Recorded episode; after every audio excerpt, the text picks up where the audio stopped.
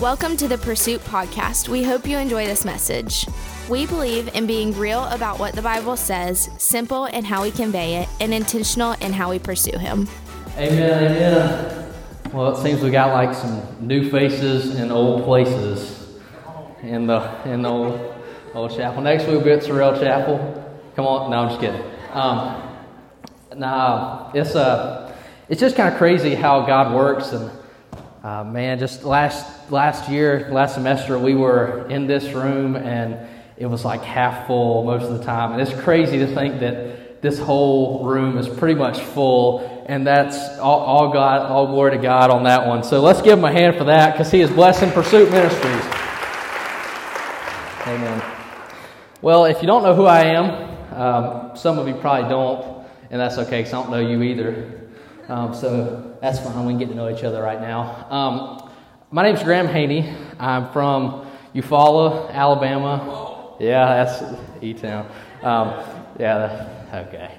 Um, but uh, a lot of y'all are probably like, oh, this kid looks a little bit familiar, and that's probably right. I, I work on the media team back there, so shout out to them because they do a lot of behind the scenes work that uh, sometimes doesn't go uh, doesn't get noticed. So uh, they're not going unnoticed today. So Davis and John, Stephen and Logan and uh, Ryan, thank you for uh, all y'all do. Um, but I look familiar because I'm Chase's younger brother, so. Uh, you're probably like, oh, like that's how I know who this kid looks like. And if you don't think we look alike, well, um, I hope you're complimenting me uh, on that. So that's fine. Um, but uh, I grew up in a, a small town. Uh, Eufaula is just kind of a small town, you know, just kind of like Troy. We just don't have a university, we just have a lake, and that's, not a lot of fun sometimes.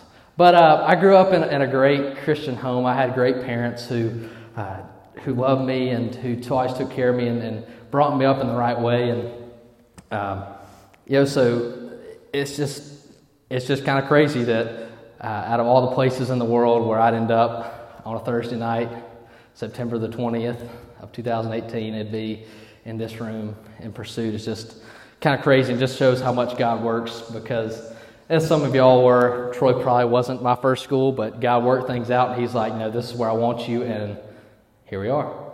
So, uh, Tonight we're going to be uh, reading scripture from uh, John chapter 15, verses 1 through 6.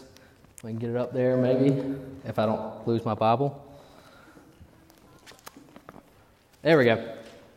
All right, so uh, John chapter 15, verses 1 through 6, and verse 16. I'll give you all a second while y'all turning there. Um, this is uh, known as the vine and the branches, and um, this is uh, before Jesus was betrayed and before he died on the cross, but we still know that he is the I am uh, that lives forever. But uh, verse 1 goes like this It says, I am the true vine, and my Father is the gardener. He cuts off every branch in me that bears no fruit, while every branch that does bear fruit, he prunes, so that it will be even more fruitful. You are already clean because the word I've spoken to you. Remain in me, and I also remain in you. No branch can bear fruit by itself, it must remain in the vine. Neither can you bear fruit unless you remain in me. Verse 5 says, I am the vine and you are the branches. That's Jesus talking. It says, I am the vine and we're the branches.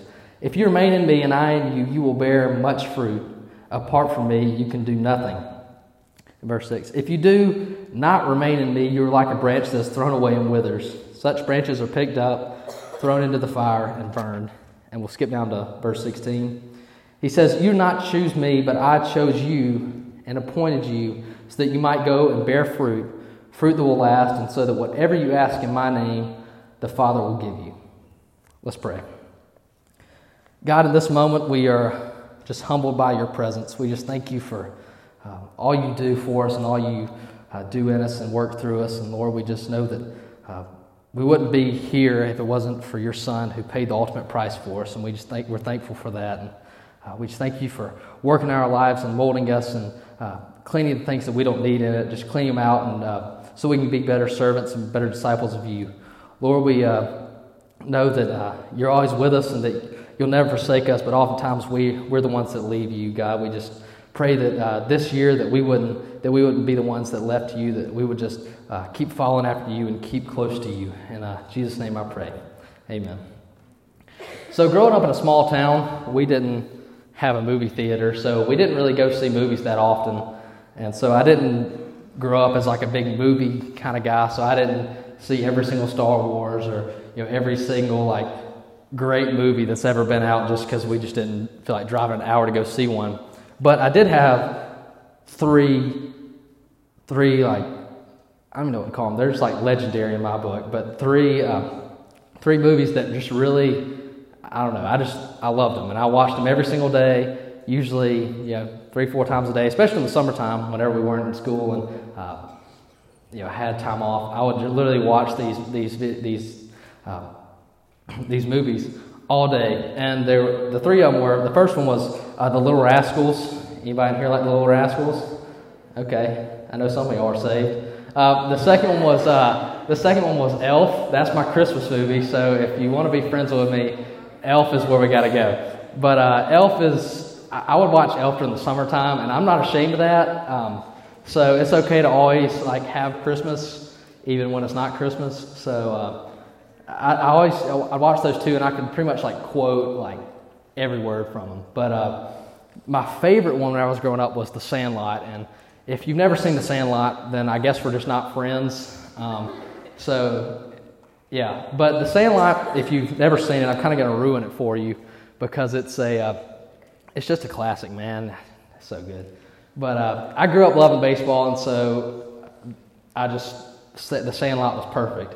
Um, but if you haven't ever seen the Sandlot, it's about a, a boy named Smalls who's uh, a new kid in town. He moves uh, across the country to uh, a new town, and like two weeks of school left, and um, so he he tries to make new friends, and he doesn't really have enough time to make friends for the summertime. Um, but there's this group of uh, guys that play baseball every day throughout the summertime at the sandlot. And he gets to know them and starts hanging out with them, and they get into all kind of trouble. And, uh, and yeah, but uh, they, they, always, they always could have like one baseball. And I mean, nowadays you buy like baseballs in like a bucket, but I guess you couldn't back then. So you bought one baseball at a time, and you could only play with one baseball for the day. And uh, so, whenever somebody hit a home run or busted the ball, or they lost it or whatever, they couldn't play anymore. So uh, they had the one ball, and one day Smalls was like, you know, you know, somebody hit a home run and you know, busted the ball or whatever. But uh, Smalls was like, I got a ball at my house that we can use, and uh, it was like, oh yeah, well, you know, what are you doing standing here? Go get it. Why didn't you bring it like beforehand? But uh, he goes and gets it off his stepdad's trophy case and uh, brings it back, and they're like, well, since you you know, since you brought the ball, you could hit first.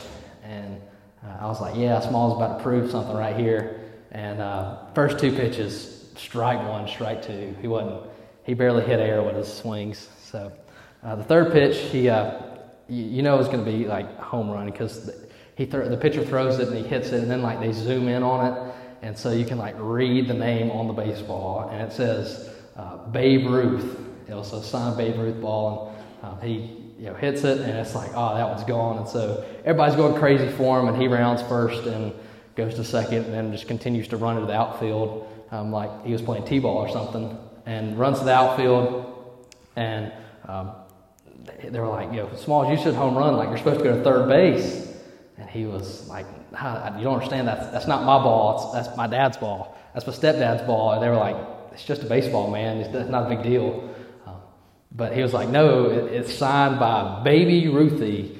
And uh, they were like, uh, that was like the pinnacle of the movie. Like he was trying to prove that he loved baseball. But um, he hit over the fence, and um, there was Mr. Mertle and his mean dog, Hercules, um, were there. And you know, every time they hit a ball over, he would. Uh, they couldn't. They couldn't play anymore because they were scared of the dog and scared of Mr. Mertle. And they, long story short, they come up with a lot of contraptions to try and get the ball back, which you know, they eventually do. But it's been, you know, at the end of the movie, they they go up to Mr. Mertle and they're like, you know, hey, we brought your dog back because he escaped. And he was like, Know he escaped. And so they're like, he was like, if you would have, you know, came to me, I would have gotten you the ball back. And they were like, oh, we're so stupid. Like, why would you do that? Um, but they, they just didn't, uh, they didn't use the connection they had with uh, Mr. Mertle. They didn't have a connection, but they, it would have been so much simpler if they would have just gone to Mr. Mertle said, Hey, can we get our ball back? But I guess that's what makes it a good movie is them not doing that. Um, but that kind of relates back to our scripture a little bit. Is uh, that you know when it talks about the vine and the branches, you know Jesus is he says he is the vine and we're the branches. We're connected to him and, and, and the Father is the gardener. God is the gardener over the vineyard, and we are connected to the vine, which is connected to the gardener. And so he's the connection. And you're kind of like, man, what does that what does that mean? Um, if we're going to be the if we're going to have that connection with Jesus and we're going to get pruned by the gardener, what do we have to do to be better branches, to grow and bear more fruit? Um, when I was thinking about it, I was, I was kind of thinking, you know, in life, we're often involved in things that you know, they bear fruit, but it's just temporary fruit. It's you know, one time deal. It's a hit or miss. You know, if it's a good thing, great, but it's not often uh, for God's glory. It's just kind of for our satisfaction in that. But uh, whenever we're involved in something, we, we need to make sure that it speaks life into us. It doesn't speak life out of us. Oh yeah, that's a good that's a good preacher style right there. Um, so whatever we, we need to make sure that we're involved in things that preach life into us, not preach life out of us. And uh, and that that takes time. You know, honestly, we, we have to do a heart check. You know, it, some things are you know, ah, yeah, in the moment where even some ministries, it's like, yeah, in the moment, like I'm growing here, I'm really nurturing, I'm about to bear fruit. But oftentimes, it might deceive you in some ways, and off, you know, it, it just, yeah. Um, make sure we're involved in things that breathe life into us and not take it out of us, because in our, our, our day, there's so many things that want to pull us away from the Word of God and not push us to the Word of God. So make sure we're involved in things like that. Um, another thing, uh, whenever I was reading it, it, it, says a lot in, in John 15. It says, I am, I am, I am. And I was thinking, I was like, you know, what, is, what does that really mean? Like, who is, what is I am? Why does he keep saying that he is the, like, the vine? Like, that doesn't, that's kind of doesn't make any sense. But he, he is the vine. And whenever he says I am, that doesn't mean that he was then. It means that he was then, he is now, and he forever will be. Because whenever he says that he is the vine, he says, I am the vine, he also said that uh, I am who I am. He's the one that delivered the Israelites out of Egypt. He's the one that broke their chains and said, brought them to freedom, who, who parted the Red Sea. And uh, in John chapter 8, verse 24, it, it says, That is why I said to you when you die in your sins, for unless you believe that I am who I claim to be, you will die in your sins. You know, God promises life to us, and He promises life more abundantly when we trust and when we believe in Him. Because we're given this life. We're, we're not earned, we haven't earned it, but we're given this life right here. But He's saying if you trust in the vine, if you abide in the vine, you'll have life and you'll have it more abundantly with eternal life. You know, in, in Exodus chapter 3, verse 13, uh, Moses said to God, He said, Suppose I go to the Israelites and say to them, The God of your fathers has sent me to you. And they ask me, what is his name? Then what shall I tell them? God said to Moses, I am who I am. In verse 15, God says, This is my name forever, the name you should call me from generation to generation. So in Exodus, God says that I am who I am, and He says that I am will forever be. So this saying, I am, whenever He says I am the true vine, that's the same I am that set the Israelites free out of Egypt. You know, God has, has no beginning, He has no end, but He is the God of today. So we need to trust Him in that. You know, God, God has forever existed. Uh, whenever we try and uh, grow closer to God and, and grow with God and abide in the vine, you know, faithfulness is kind of difficult because we oftentimes get distracted or uh, pushed away, or we, we, sometimes even doubt what, what, God has planned for us. And, um, you know, I'm, I'm, guilty of that. You know, it, you know, just kind of not seeing things in the long run.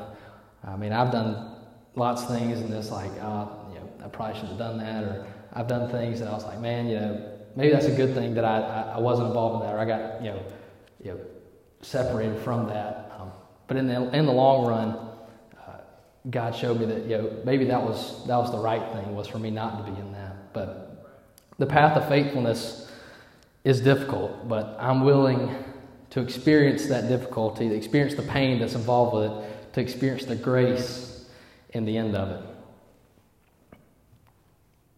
So, uh, band, y'all can come back up here. I'm, I'm not here to preach for a long time. I'm here to, you know, I'm hungry. Uh, let's the, let's uh, go to our first point. So, if you haven't really been paying attention or kind of was confused by what I said, we're going to break it down into these things. Uh, when the gardener prunes us and he cleans us, he's doing that to enrich our lives. In uh, Hebrews chapter 12, verses 4 through 6, it says, In your struggle against sin, you have not yet resisted to the point of shedding your blood. And have you completely forgotten the word of encouragement that addresses you as a father addresses his son? It says, My son, do not make light of the Lord's discipline, and do not lose heart when he corrects you, because the Lord disciplines the ones he loves, and he humbles everyone he accepts as his son. Whenever the gardener prunes us, whenever God is shaping us and you know, maybe taking things out of our life that he doesn't want there, um, he isn't doing that to, to, punish us or to say, you know what, you just can't have friends that are in, the, in these things. He's saying, you know, I, I want to make your life more abundant. I want you to bear more fruit. I want you to bear fruit that will last in the long run, not the temporary fruit that we often strive for. All right, the second one we cannot grow unless we're connected to something that gives life. Man, that's powerful. Uh, if we're not connected to, to God, I thought it was a fire alarm. I'm sorry. I, that kind of creeped me out. I was, yeah, okay. That's right. We got to keep going. We got to keep going. We can't stop here. Um, yo, a relationship. Hello. Okay. A relationship with with Jesus Christ, with God the Father, is what allows us to spiritually grow. And the process of sanctification, growing in faith every day to be more like Jesus and more like uh, more like God the Father. Whenever you uh, see small branches, they're they're really they're usually really thin and whenever you try and break them or snap them, they usually snap pretty quick. But uh, with big branches, it, it's hard. It's harder for them to snap. You almost got to get some some loppers or some clippers to, to break them. That's kind of how our faith needs to be. Whenever we uh, first grow and we first get connected uh, to the vine through the Father, our faith is small. Our faith isn't very thick. So whenever those storms come, it pushes us over pretty easy. But whenever we grow in faith and weather those storms, our limbs, our branches become thicker, our become stronger, so that whenever we face those trials and tribulations and that weather, that, that we can stand through it. Thank you for listening. We hope you enjoyed this message. Help us spread the word by rating and sharing this podcast.